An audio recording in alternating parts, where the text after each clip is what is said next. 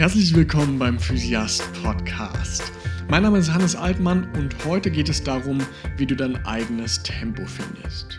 Diese Podcast-Folge ist mit Mühe entstanden. Okay, okay, das ist vermutlich jeder Podcast, aber diese Folge war besonders beschwerlich. Oh, und warte, bevor du abschaltest, weil du nicht eingeschaltet hast, um mein Gejammer zu hören, warte noch kurz. Denn jedes Gejammer sagt etwas über den Jammernden aus. Es hat einen Hintergrund, der für den Außenstehenden nicht immer ersichtlich ist. Und in diesem Fall sagt es auch etwas über mich.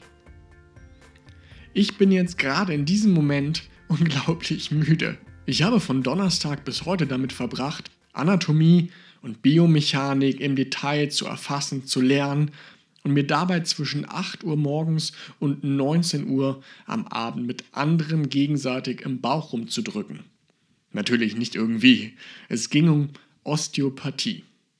Osteopathie ist eine Therapieform, in der es im Wesentlichen darum geht, die Gewebe des Körpers so mobil zu halten, dass eine optimale Durchblutung und neuronale Versorgung der Gewebe, also Herz, Darm, Niere, die Knochen, Gelenke, Gehirn und so weiter gewährleistet wird. So gut versorgt, kann sich der Körper an den betreffenden Stellen, also an den Stellen, die ein Problem haben, die Schmerzen machen, selber heilen. Nach mehreren Tagen von jeweils 10 Stunden Lernen plus 2 Stunden Fahrt kann man schon müde sein, finde ich. Das kenne ich aus den letzten Kursen und Jahren schon. Zumindest ansatzweise. Weil ich aber im Moment so viel von dem, was ich in die Welt hinaustragen möchte, umsetzen will, habe ich einen Fehler begangen, und zwar den, nach den Seminartagen abends noch an meinen Ideen zu tüfteln.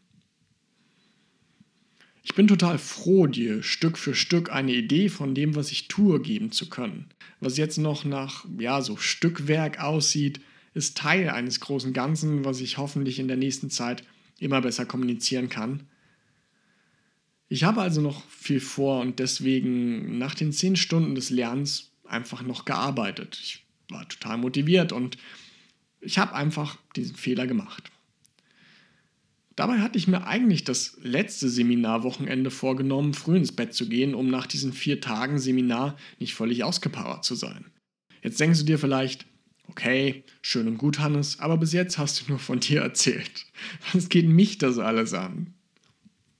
Die Antwort ist, ich werde dir heute Impulse mitgeben, die dir helfen können und ich denke auch werden, deinen eigenen Rhythmus zu finden und damit sogar schneller voranzukommen. Mein Viertagesseminar hat sich viel mit der Leber beschäftigt. Die Leber ist ein Organ, was sozusagen die Schnittstelle zwischen der chemischen Welt deines Körpers und der chemischen Außenwelt darstellt. Einfach gesagt tut sie Folgendes. Chemische Verbindungen wie zum Beispiel ein mit Avocado belegtes Brötchen werden im Magen-Darm-Trakt aufgenommen und von der Leber dann sortiert. Die lagert die Bestandteile des Brötchens ein, um sie bei Bedarf, zum Beispiel beim Joggen, an deinen Körper als Energiezufuhr abzugeben. Das Fett der Avocado und ihre Vitamine werden ebenfalls zwischengelagert, verarbeitet und an den Körper abgegeben. Wenn die Avocado zur Schädlingsbekämpfung gespritzt wurde, dann sorgt deine Leber mit dafür, dass die Pestizide, die du aufgenommen hast, deinen Körper auch wieder verlassen. Im Seminar haben wir dann unsere Lebern Lebern? Le was ist eigentlich die Mehrzahl von Leber? Egal. Du weißt, was ich meine, Lebern. Du weißt, was ich meine. Also wir haben uns gegenseitig die Leber getastet. Sie gemäß ihrer Biomechanik verschoben und gedrückt, behandelt. Und das ist mehr, als man es eigentlich mit Patienten tun würde, so wie wir es bei uns gegenseitig gemacht haben in diesem Kurs. Kurz, es war einfach viel zu viel Lebergedrücke. Das sorgt dann dafür, dass die Leber viel mehr arbeitet als sonst, weil sie so stark durchblutet ist, weil man sie trainiert hat, also das heißt den Abtransport von Flüssigkeiten befördert hat und so weiter. Und weil sie so viel arbeitet, die Leber, verbraucht sie entsprechend Energie und man wird dadurch zusätzlich müde. Nun aber zum Thema. Ich bin die letzten vier Tage also doppelt geschafft gewesen und habe danach noch gearbeitet, statt ins Bett zu gehen. Weil ich ja unbedingt vorankommen will. Und jetzt zum großen Learning, was ich schon vor einiger Zeit gehabt habe, was mir aber jetzt, dadurch, dass ich es einmal vergessen habe, einen echt langwierigen Podcast und Arbeitstag beschert hat. Das Learning ist, du musst dich nicht auspowern, um erfolgreich zu sein und voranzukommen. Du musst dich nicht auspowern, um erfolgreich zu sein und voranzukommen. Im Gegenteil, du solltest dich sogar nicht auspowern. Ich bekomme das jetzt mit in diesem Moment, in dem ich diesen Podcast aufnehme, wie sehr ich mich anstrengen muss, um mich nicht zu verhaspeln. Dabei hätte ich das bisschen, was ich an Arbeit an den Abenden nach dem Seminar geschafft habe, locker heute in der Hälfte der Zeit geschafft. Dafür hätte ich allerdings Energie gebraucht. Die war aber nach vier Tagen Dauerkonzentration noch sporadisch vorhanden. Warum das so ist? Energie entsteht nicht beim Tun. Energie entsteht in den Pausen. Besser gesagt, Höchstleistungen entstehen in den Pausen. Ein einfaches Beispiel dafür ist immer Muskeltraining.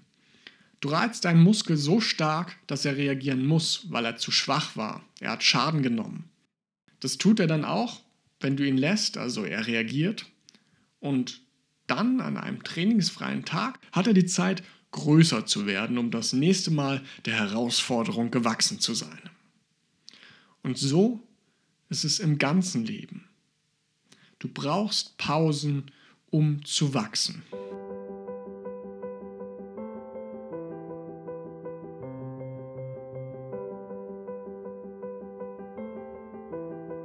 Hätte mir die Pause wenigstens am Abend genommen, statt zu arbeiten, wäre ich jetzt nicht so ausgepowert.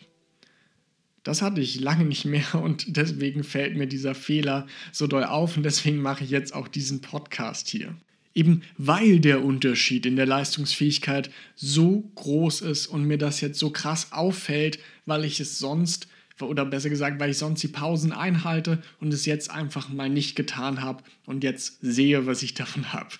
Wichtig zu verstehen ist vielleicht heute für dich, dass sich Auspowern nur dann lohnt, wenn du wirklich auf einen Punkt fertig werden musst und es sonst nicht schaffen würdest. Wenn du also ein Projekt fertig bekommen musst oder ein Event ausrichtest, dann kannst du nicht immer Pausen einbauen. Vielleicht gibt es Unvorhersehbarkeiten, die du gar nicht einkalkuliert hast und dann musst du natürlich richtig ackern.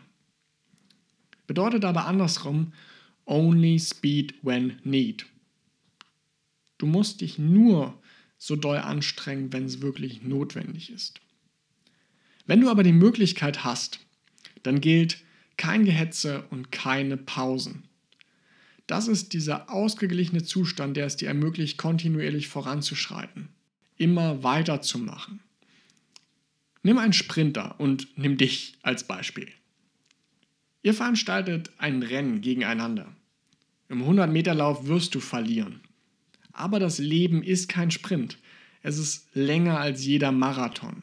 Im Rennen des Lebens wird der Sprinter nach wenigen Kilometern Vorsprung Pause machen müssen. Er wird eine Stunde rasten müssen. In dieser Zeit wirst du gemütlich gegangen sein. Du wirst ihn nicht nur eingeholt haben, sondern um Längen überholen.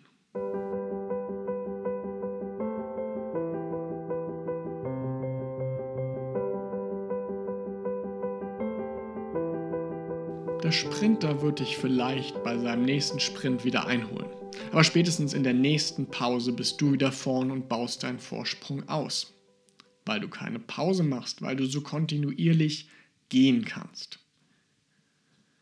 Die Kernaussage ist also, such dir deine eigene Geschwindigkeit, die du halten kannst, ohne zu ermüden, und du wirst viel schneller vorankommen, als du dachtest.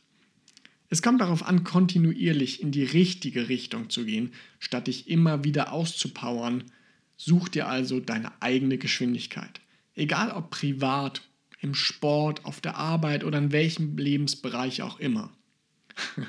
Kontinuität ist King. Ich möchte dir dazu zum Abschluss einen sehr schönen Vergleich mitgeben, den ich mal gelesen habe.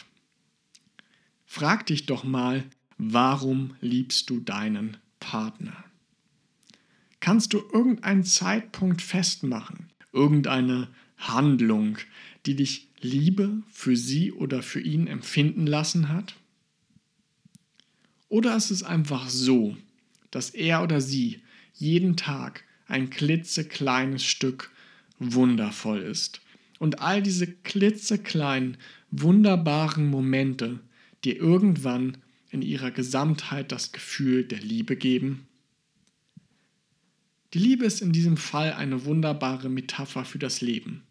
Bis nächste Woche, dein Hannes. Ciao.